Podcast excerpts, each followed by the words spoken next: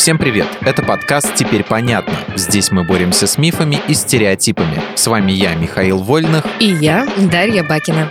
Мифы про историю как науку. Даш, как считаешь, история — это наука? ну, думаю, да. Но если так подумать, историк же не может провести эксперимент, подтвердить опыт, вывести закон и, например, воспроизвести Бородинское сражение в пробирке. Хм, ну, сражение в пробирке — это интересно, я бы посмотрела.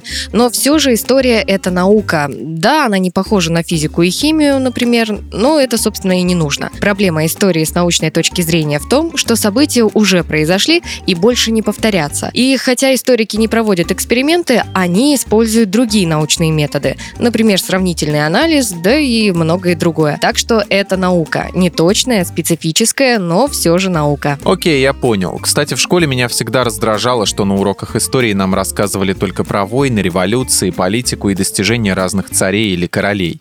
И почти никогда не говорили про то, как жили обычные люди, что они ели, как одевались, о чем думали, каким видели мир вокруг. Неужели историков не интересуют простые повседневные вещи из прошлого? Прошлого. Еще как интересует. Если в школе тебе об этом не рассказывали, это, скорее всего, недочет учителя, а не историков. На самом деле ученых интересуют даже, казалось бы, незначительные мелочи. К примеру, есть научные работы об истории елочных игрушек, какими они были в разное время и как на них сказались смены эпох. Лично у меня от таких тем на душе становится теплее. Елочные игрушки — это мило. Спорить не буду. Вот именно такие исследования делают историю живой, понятной и интересной, а не нудное зазубривание указание дат, как это было в школе.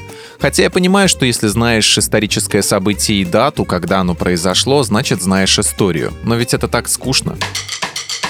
Прости, но это очередной миф. Знать даты еще не значит знать историю. Они показывают тебе лишь последовательность событий, но не помогают разобраться в их причинах и следствиях. А ведь именно это очень важно. Понимать историю — это в первую очередь уметь находить причинно-следственные связи между явлениями. Твои слова да учителям в уши. Помню, как преподаватель истории говорил, что знания о прошлом могут помочь предсказать будущее. Это правда?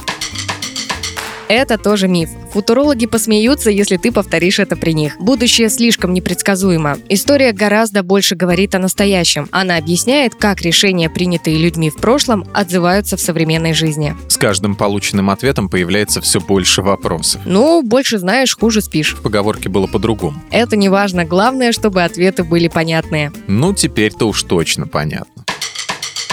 В этом выпуске мы использовали материал Андрея Вдовенко и благодарим автора за классное разоблачение популярных мифов. Полная версия текста на сайте Лайфхакера. Подписывайтесь на подкаст «Теперь понятно», ставьте ему лайки и звездочки. Новая порция разоблачений уже на подходе.